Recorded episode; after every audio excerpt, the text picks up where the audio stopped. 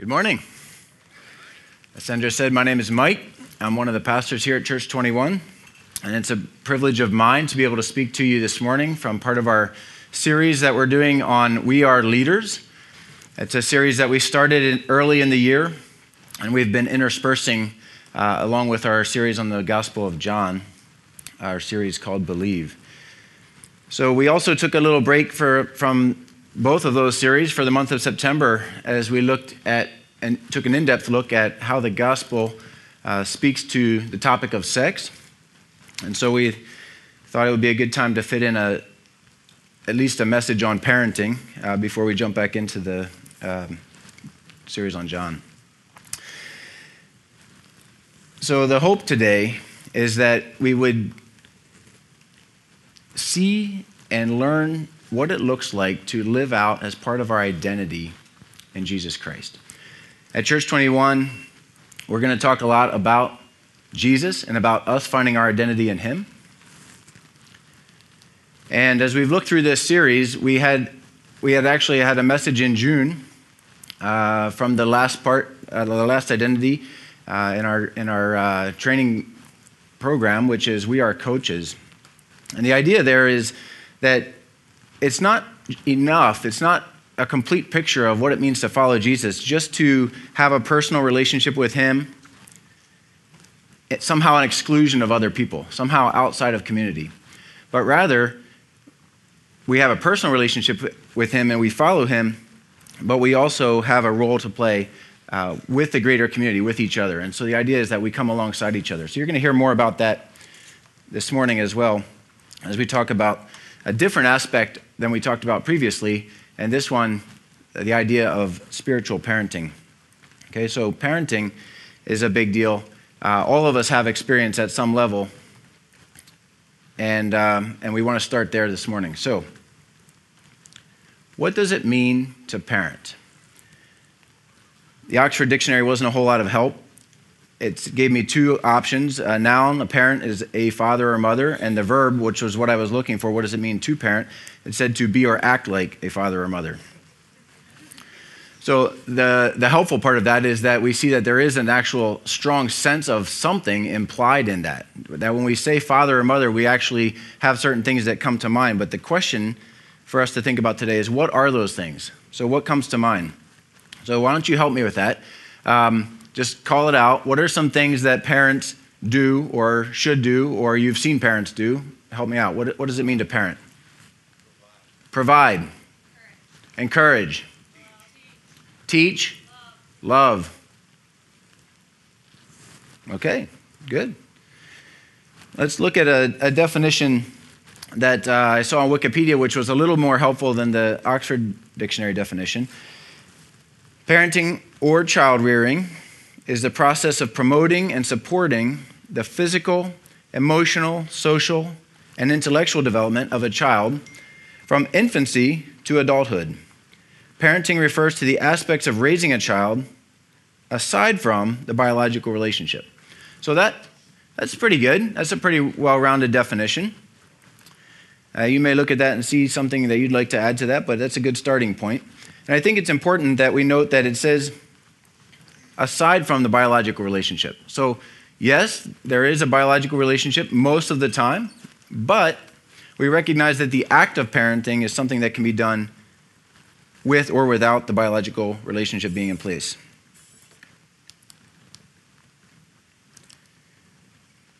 I want to suggest uh, just a general way of, of wrapping that definition up into just a few words that the idea here, where in the definition from Wikipedia it says from infant, infancy to adulthood, I'd like to suggest that parenting is moving, is moving people, leading people to maturity. And that's going to be helpful because when we look at spiritual parenting, um, we're going to define that in light of the general concept of parenting. But let me ask you how do you feel that parenting is going, how do you feel that we as a society, as a culture, are doing uh, in terms of parenting? In other words, what are the, the type of effects that we see, not just in parents, but in children, and not just in young children, but in adult children? Do we think that we're succeeding? Do we think that we're successful as parents in our culture? I saw an article in Psychology Today this past week by a man named Leon Seltzer, and the title of the article was Did You Get the Parental Guidance You Needed Growing Up? And the underlying tone is that that's being called into question more and more frequently. That we're looking around us at the, the things that we're dealing with, the things that are surfacing in our own personal lives and experiences and relationships, and also in, in the world as a whole, and we're saying something's not right. And we're trying to get to the root of that. And a big part of that is if there's problems with people today, maybe those problems started when those people were younger. Maybe those parent problems started with the parental process. That the world, this, the sense is that the world is broken, that there's a brokenness that's apparent. Not just to those who would say that from a standpoint of faith, but that everyone can look around and see that we're missing something that's pretty fundamental. So when you think about your own life, your own experience of having been parented, for those of you who are actively involved or have been actively involved in parenting others, where do you see the gaps? Where is the pain surfacing? Because oftentimes those two things go together. Sure, on one hand, we've learned how to functionally parent and functionally survive in society. One of the things that parents do for children is to provide food, to teach them how to eat on their own, and then as children grow, to teach them how to cook and prepare their own food. So we've learned practical things like that, and yet we don't even know how to view food. Some of us are drawn to it, some of us worship it, some of us are scared of it. We've learned how to do practical things like get a job and earn money. And yet, we have, in some cases, deplorable working conditions. We have addictions to work, workaholism. We have uh, mistreatment of, of laborers. And we have a whole lot of uh, really unhealthy things that surround the workplace. And we've learned how to, to socialize, we've learned how to communicate but it may have become rather utilitarian. In other words, we do what we do in order to get by, but do we really have a healthy society in which there's mutual respect and where people are able to live in peace socially with each other? We recognize that something is missing, and I think we're not being honest with ourselves as a culture as to what that thing is. Or maybe if we think about it, we realize what it might be, but we don't want to go there because of the implications. So, what I wanted to tell you this morning is that the Bible speaks to the gaps that we see. It offers us a solution to our parenting questions. Not just the I'm a parent, how do I parent, the step by step, the real practical stuff, but the bigger questions too of what happens when a generation of people isn't parented well. It offers a solution, a solution that is good news not only to parents, again, but to all people at all stages who have to deal with the brokenness of our world day in and day out. So let's look at the definition for spiritual parenting. If parenting is intentionally leading someone to maturity, then spiritual parenting is intentionally leading someone to spiritual maturity. We're going to take a look at the passage that Sandra read for us this morning from Deuteronomy. And let me just say that uh, if you, you'll be able to follow these passages that we have this morning on the screen, there's going to be quite a few of them. If you have uh, a Bible, it's probably easier just to read on the screen this morning, but if you have a Bible, I would recommend going back through them at home. If you'd like to get a list of all the passages that we encounter this morning, I'd be glad to give you a list. If you need a Bible and you don't have one, see someone at our greeting table or someone in a blue shirt, they'd be happy to give you one. See, we look to the Bible at Church 21 as an authority and as the revelation of the good news of Jesus. And so we strongly encourage that you look to the Bible and, as we're encouraged in the Bible, that you take the things that you hear when, when we're, when we're proclaim, proclaiming the gospel and you check them and you learn them and they become yours. So we're going to, we're, just let me set the, the setting for you. This is Moses who has received the law of God and he's given it to the people of Israel. This is about between three and 4,000 years ago. And they're about to go into the land that God has promised them. And Moses has laid out the law for them again, and he's calling them to it. And he summarizes all this, this massive law that God's given that covers both big concept things and small details of the day to day. And this is how he summarizes it. And this, this particular passage, it's called the Shema. It's very popular even to this day. It was popular in Jesus' day. Um, it was, it's popular even to this day among the Jews because of its power and its place in the scripture. So listen again to it, if you will. Moses says, Hear, O Israel, the Lord our God, the Lord is one. You shall love the Lord your God with all your heart, and with all your soul, and with all your might. And these words that I command you today shall be on your heart. You shall teach them diligently to your children, and shall talk of them when you sit in your house, when you walk by the way, and when you lie down, and when you rise.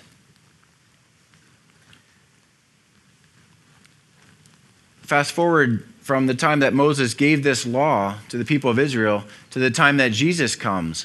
And a, a teacher of the law comes to Jesus and says, Teacher, which is the greatest commandment in the law?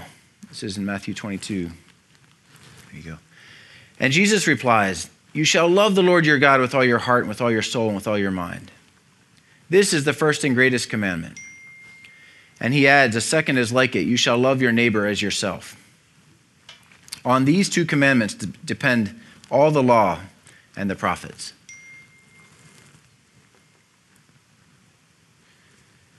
So in Jesus' day, this was well established that the most important thing that people could do, that people in the nation of Israel could do, would be to love the Lord their God with all their heart and all their soul. But if we go back and look at what the second part of that original passage said, it's the part where it gets passed on. It's the paradigm that God's given us for spiritual parenting. He says, here's what you do and then here's what you do with it love God with everything you've got, and teach your children, teach your kids to do the same. Sounds easy enough, right? It's if we summarize the whole law, Jesus said all of the, the law and the prophets, all of the, the Torah and the everything that was written, which if, you, if we had a, a physical Bible, it's about three quarters of the Bible. He says all of that up to the point where Jesus is saying this, all of that rests on this one thing. Just love the Lord your God with all your heart and all your soul and all your strength. So then why doesn't it work? Why? Why would we not have why would it not work if we were implementing that? Well, that's just it. We we aren't implementing it. We're not let's the first, the first problem that we have is that we're not perfect children. We don't want to listen. We don't want to obey. We don't want to submit. Would you say that's true? Those of you who have children, would that be true of your children? Those of you who are children, is that true? Those of you who have to remember back a longer time, to the point when you were children at home, would you say that's true? There's something inside of us that just doesn't want to comply. There's something inside of us that doesn't want to do what we're told, regardless of the fact whether it's a good thing or not a good thing that we're being instructed in or what we're told to do. And when we don't obey, that leads to strife. It leads to conflict and contention in a relationship. It leads to rebellion, oftentimes. turning to other things in place of the proper authority, in terms in, in place of the proper instruction that we receive from our parents. Sometimes children turn to addictions and or sometimes they, they run away uh, from, from the authority because they don't want to submit. But that disobedience is one of the reasons that this command that God has given doesn't work. We are not perfect children. This goes beyond just the parental relationship within the family. We oftentimes don't want to comply in the, the bigger social setting as well. We don't like to be told what to do. We find fault in everything that, whether it's laws or instructions, whether it's in the workplace or the school environment or just society in general, we tend to buck up against it. The second thing, the second reason that this doesn't work well, is that we're not perfect parents. We don't really want to do the hard work of parenting all the time. Sometimes we do. Sometimes we, we get excited, we get motivated, we, we really want to try hard. We love our children, we love people in general. We want to be the type of parents that we should be. But at the end of the day, protect, particularly perhaps when our children are not wanting to comply, not wanting to obey, not wanting to submit, we find it hard to be good parents. Sometimes when there's issues in parenting, it drives a, a couple apart. Sometimes parenting challenges lead to divorce. Sometimes parenting challenges lead to the same type of things that leads to in children, some, turning to substances or turning to alcohol, for example. So, alcoholism, substance abuse, pornography, which we looked at two weeks ago, sometimes child abuse, neglect, absenteeism, abdicating our authority because it's just it's hard or we're not seeing the results that we'd like to see. Sometimes it leads to indulgence.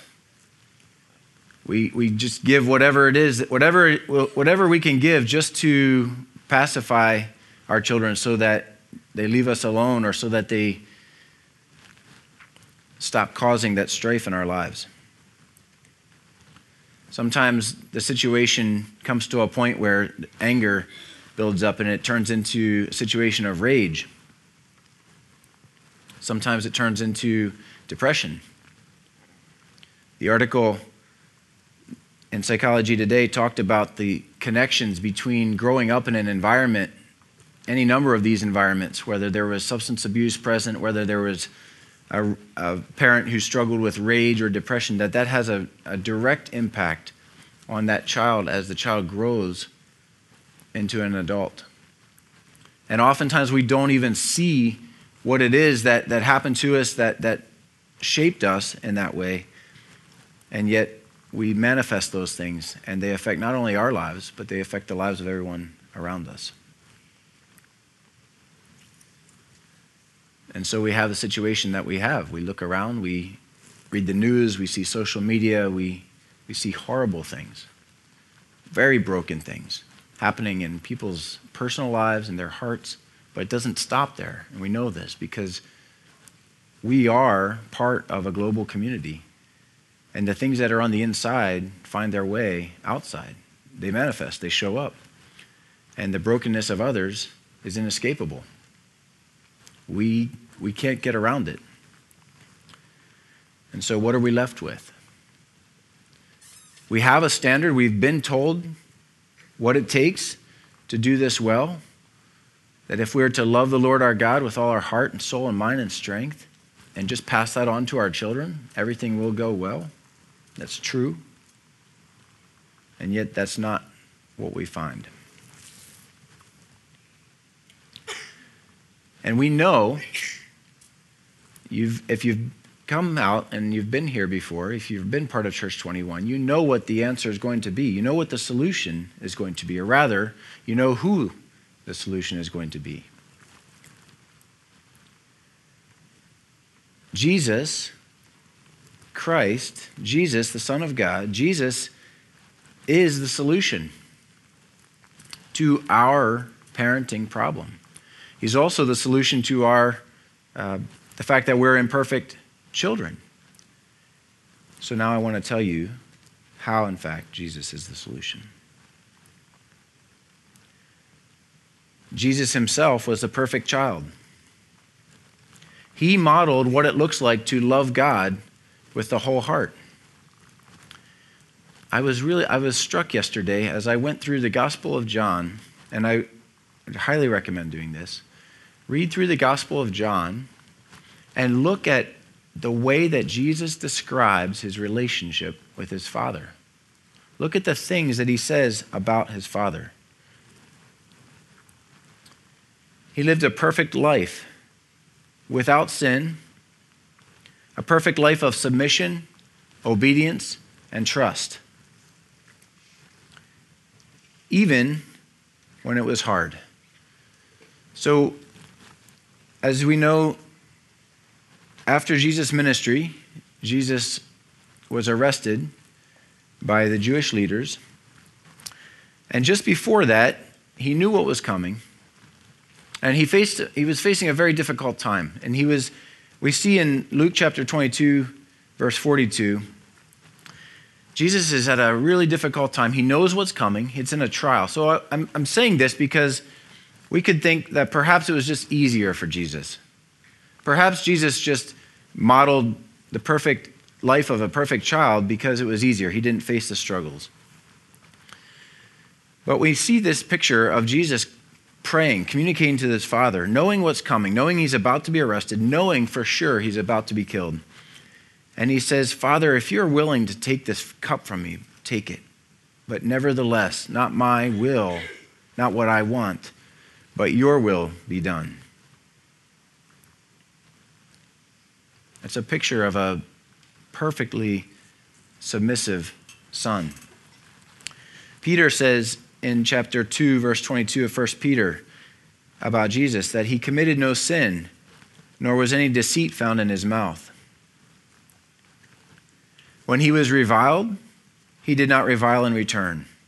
When he suffered, he did not threaten, but continued entrusting himself to the one who judges justly. Think how much different the world would be if, as, as children, in our role as children, whether it's in the home or or in the bigger uh, social setting, if when people reviled us, whether siblings or coworkers, classmates, or people in general, if we didn't revile in return, if when people hurt us, we didn't respond in kind, but if instead we just entrusted ourselves to our Father, to our parents, to protect us, and knowing and in, our, in the case of our Heavenly Father, that He knows everything that's going on. He's aware of it, and He will let nothing happen to us that is not part of His plan.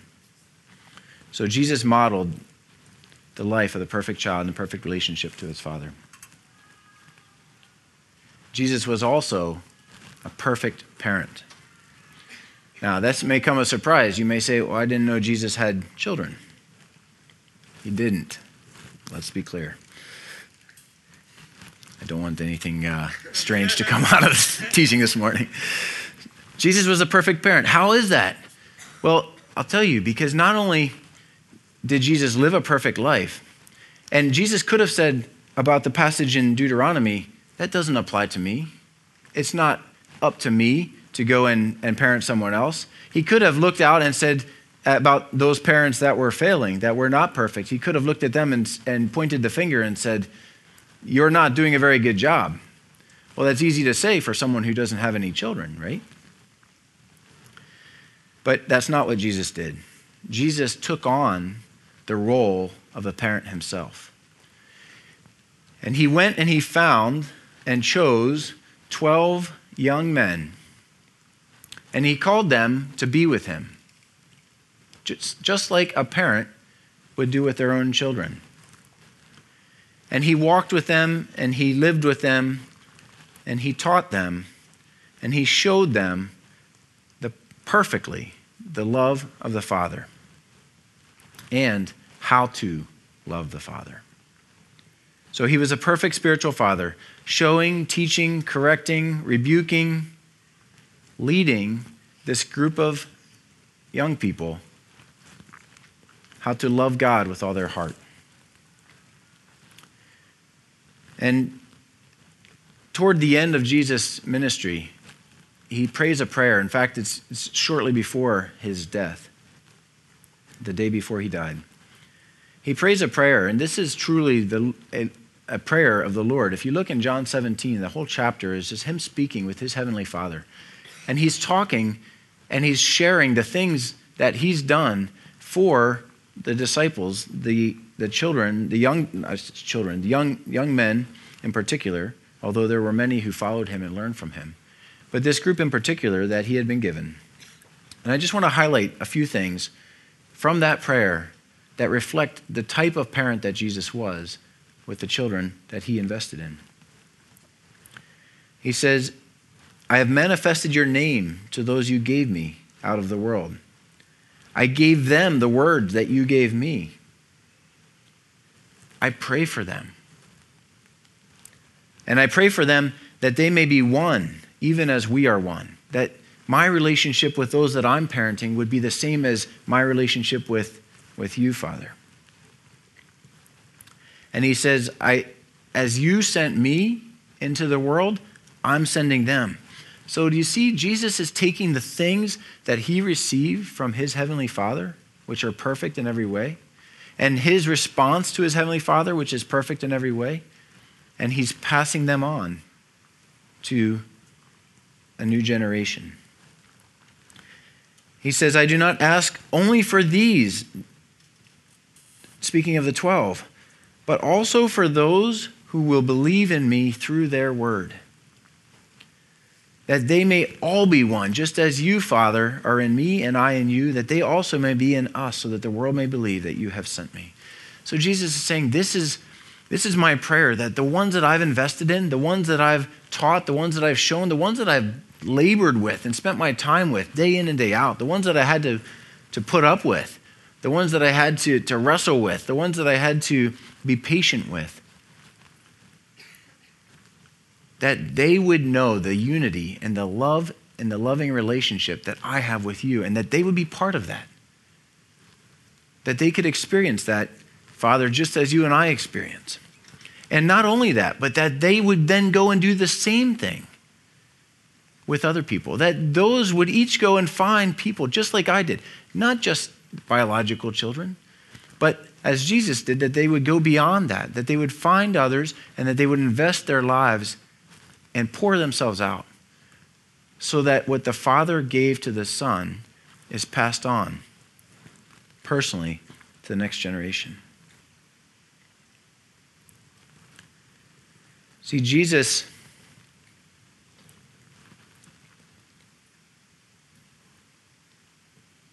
has succeeded where we have not.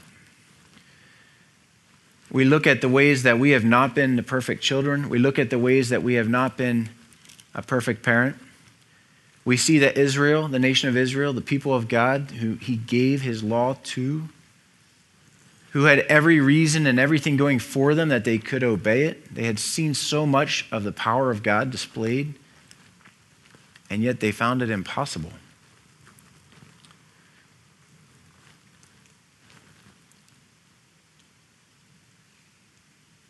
In Jeremiah 9, I don't know if I, I might have gone out of order. You find Jeremiah 9?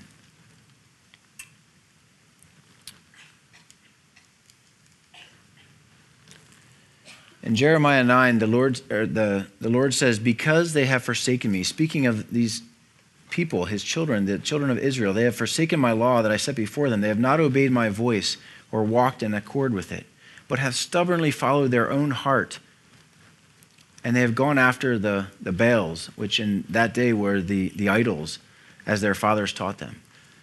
So, what, what he's saying is that they, they went off track because their fathers taught them to go off track. They, they followed idols and they served idols instead of the living God because their, their fathers and their mothers led them to do that. And we don't have Baals today, but we certainly have idols. We certainly have those objects and those ideals that we would much rather pursue than to pursue the living God. And when we follow those things, we teach our children to follow the same things. And so it should be of no surprise to us that just as the nation of Israel went off track, that the nation of Canada has also gone off track. And that the province of Quebec has also gone off track because we've taken our mind off the things that God has given us and we've gone elsewhere. And as a culture, we've reinforced this that it's okay, that it's normal. We, we have, we've, as we saw in the beginning, we've defined parenting and parental responsibility in a way that doesn't include the Lord God. Think about it. Think about our culture. How much of our culture today is defined by the pursuit of God with all our heart and all our mind and all our strength? And so we've reinforced that idea that is there in each individual heart as a culture so that it's harder to pursue God and it's easier to run from Him. And when, to the extent that we buy into that, our children are going to find it much easier to buy into that as well. But it doesn't end there. Jesus was much more than an example. And this is very important, actually. We could look at Jesus' life and say, look, Jesus was an example. Just be like him.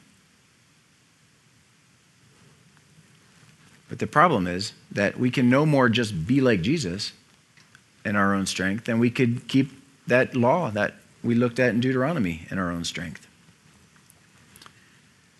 And so the gospel, the good news, is the fact that we don't have to do that in our own strength. And it doesn't end badly. Jesus, being the perfect child, being the perfect parent, offered us the most amazing exchange ever.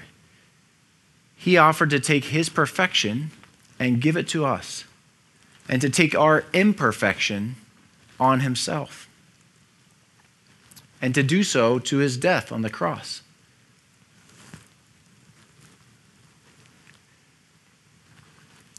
Romans chapter 5 verse 6 says that while we were still weak at the right time Christ died for the ungodly. For one will scarcely die for a righteous person, though perhaps for a good person one would dare even to die. But God shows his love for us in that while we were still sinners, Christ died for us. Jesus looked at us and our imperfection, and with the perfect love of the Father moving through him, willingly, joyfully, the scripture says, went to the cross and took our punishment on himself so that we wouldn't have to bear that. And it didn't stop with the death on the cross. Romans 8:11 tells us that if the spirit of him who raised Jesus from the dead dwells in you, he raised Jesus from the dead. And if that same spirit dwells in us, who raised Jesus Christ from the dead, that he will also give life to our mortal bodies through his Spirit who dwells in you. So, Jesus taking on our problem, our struggle, our imperfection, the thing that, the one thing that we were responsible for before God and would justly have deserved his punishment in death. And Jesus took that from us. And he offered us instead a way to experience true life and eternal life. If we would just repent and believe in the name of Jesus for the forgiveness of our sins. What does it mean to repent? It's simply a turning from the things that we're pursuing, from those rebellious hearts that don't want to submit, that don't want to comply, that don't want to listen, that want to go our own ways, from those rebellious hearts as parents that don't want to do the hard work, that still want to live for ourselves, not for our spouse, not for our children, not for other people, that we turn away from those things and we turn to God and we say, God, I'm, just being honest with you and confessing before you what you already know to be true that I'm not perfect. And to, to go a step further than our culture, which would say, yes, we're not perfect, and that's okay. To say that, no, in God's culture, perfection is actually the standard. And that by repenting and trusting in Jesus, we come into a union with Jesus where we take on his perfection. And that imperfection is done away with. And as John tells us in first John or in, excuse me in John chapter 1 verse 12, to all those who receive him, even to those who believe in his name, he gave the right to become children of God, who were born not of blood, nor of the will of the flesh, nor of the will of man, but of God. In John chapter 3, Jesus is talking with a teacher of Israel, Nicodemus, and he tells them about this new birth, about being born again. That's what we're talking about that we have a second chance that Jesus has given us to do the, the child thing again, to do the parent thing again, that, that He's calling us to turn from the ways that we've done it on our own and to turn and come and do it His way. And that He will send His Spirit when we do believe to work through us and in us to transform our hearts and cleanse us so that we can actually have the power to live like Jesus. brothers and sisters, it doesn't stop there. This, this whole, the whole Christian idea, it's not just checking a box. I said a prayer, I believe, now I'm, now I'm a Christian, now I go back to doing my thing, now I go back to my life. The scripture is very clear that this spiritual new birth is literally a new birth. It's meant to give rise to a whole new life. It's an eternal life, but it's a life that starts at the moment that we believe. And so the, what we're called to is a process of growth, spiritual growth in faith toward spiritual maturity in Jesus. Paul wrote to the church in Ephesus, and he said, in light of Jesus' victory over death, in light of Jesus' victory over sin, he came and gave gifts to the church, gifts that are going to help to strengthen the church and grow the church. He mentions several there apostles in chapter 4, verse 11 apostles, prophets, evangelists, shepherds, and teachers. Why did he give them? To equip the saints for the work of ministry.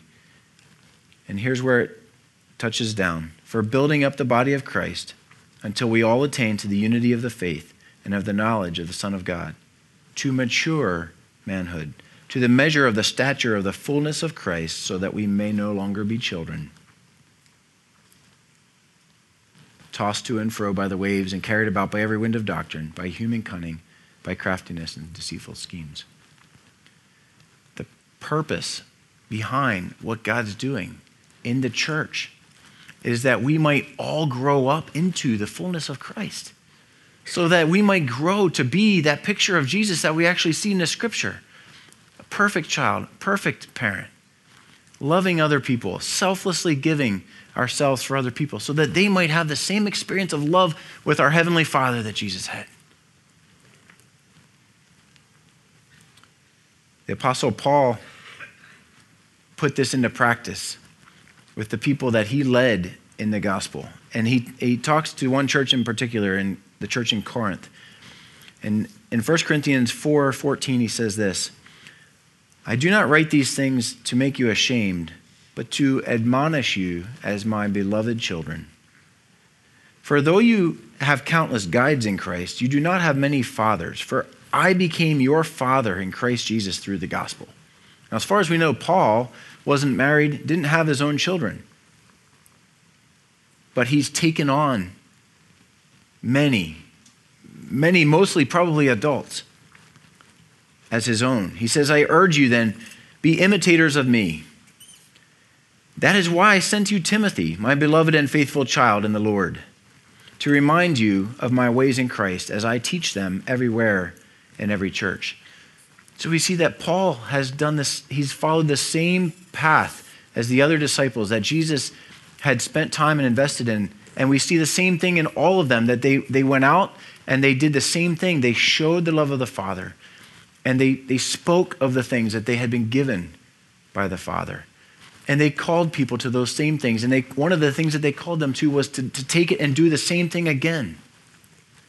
When we say that Jesus made disciples, he was with disciples, we see a life of, of pouring out and making people followers of him. And then we see the apostles and Paul do the same thing. And it's called, we call it disciple making. Disciple making is spiritual parenting. It's coming alongside people who have already been parented. They may be even older than we are. But if they haven't grown spiritually, if they haven't been given spiritual birth and spiritual growth to maturity to the point where they're able to reproduce in others, then it's a privilege that we have to walk in that. As we ourselves grow in maturity, we, we pass on what we've been given the love of the Father so that many, many, many, many people might know him. We look at that same letter that Paul wrote to the church in, in Corinth in chapter 6, verse 9. I think it's a helpful reminder to realize that this is not um, an easy situation. An easy, the church was undergoing a lot of things. If you read through the book of 1 Corinthians, you'll see that there was some really nasty, messed up stuff going on in the church. But I think it's a good reminder to us that this is what people were like before Paul came with the good, good news of Jesus, before Paul came and did that hard work.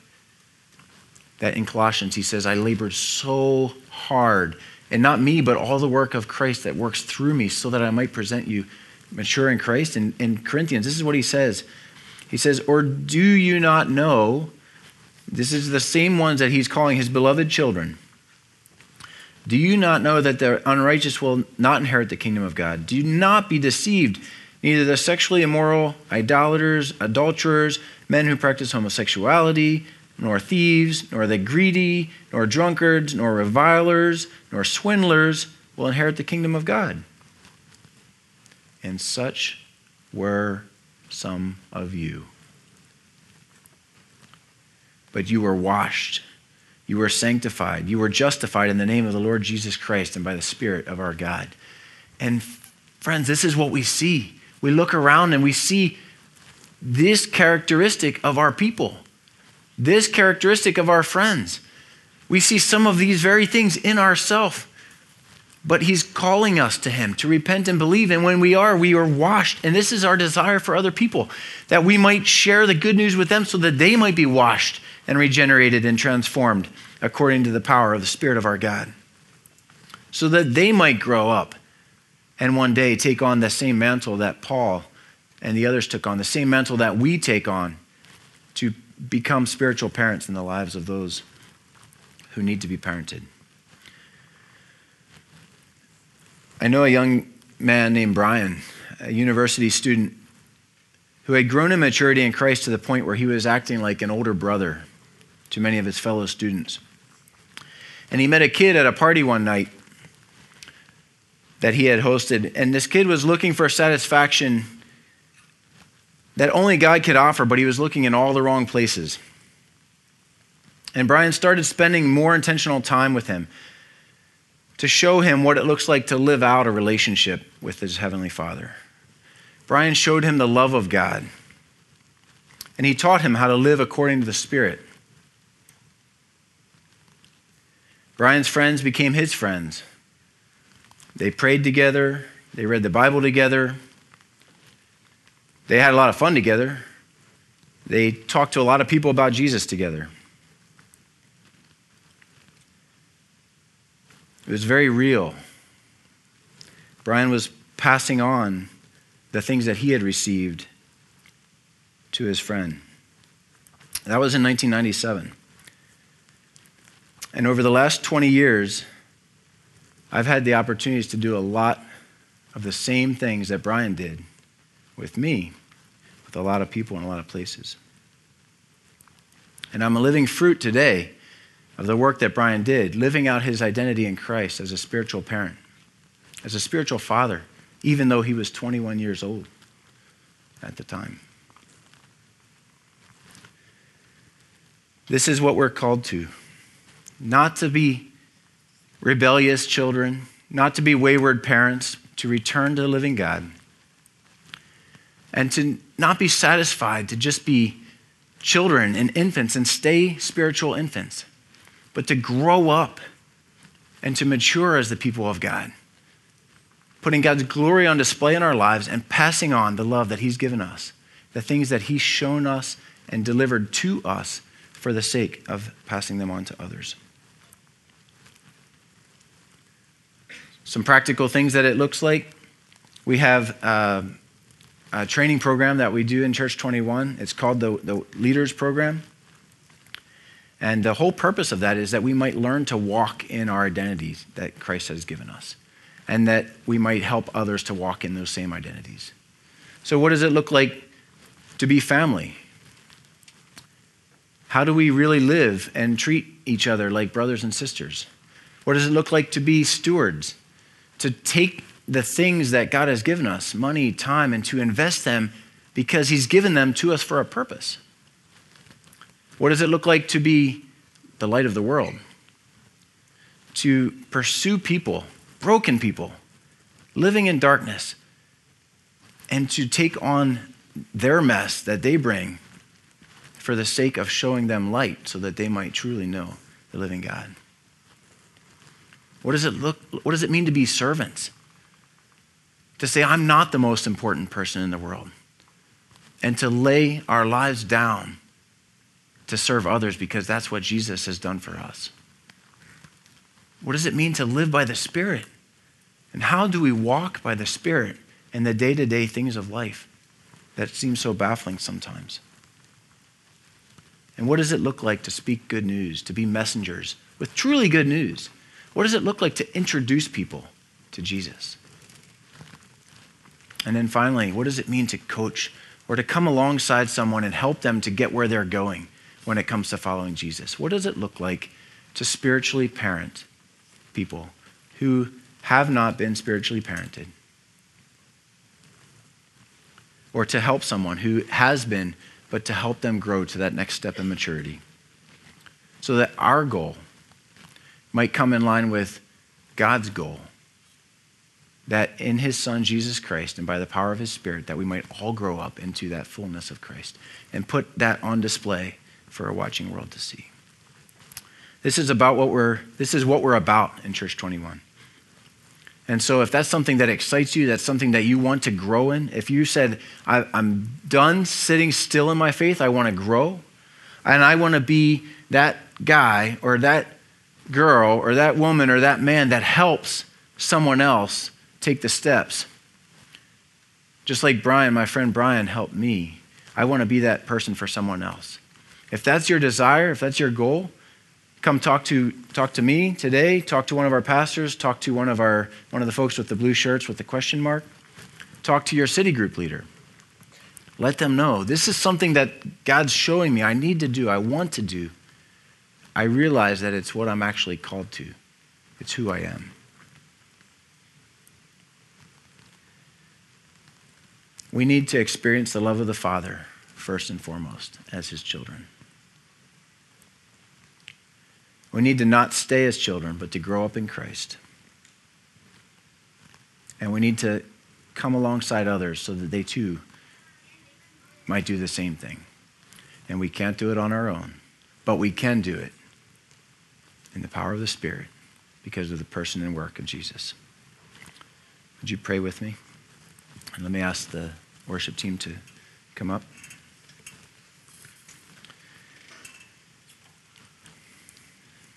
Oh, dear Father, what a privilege it is to pray to you.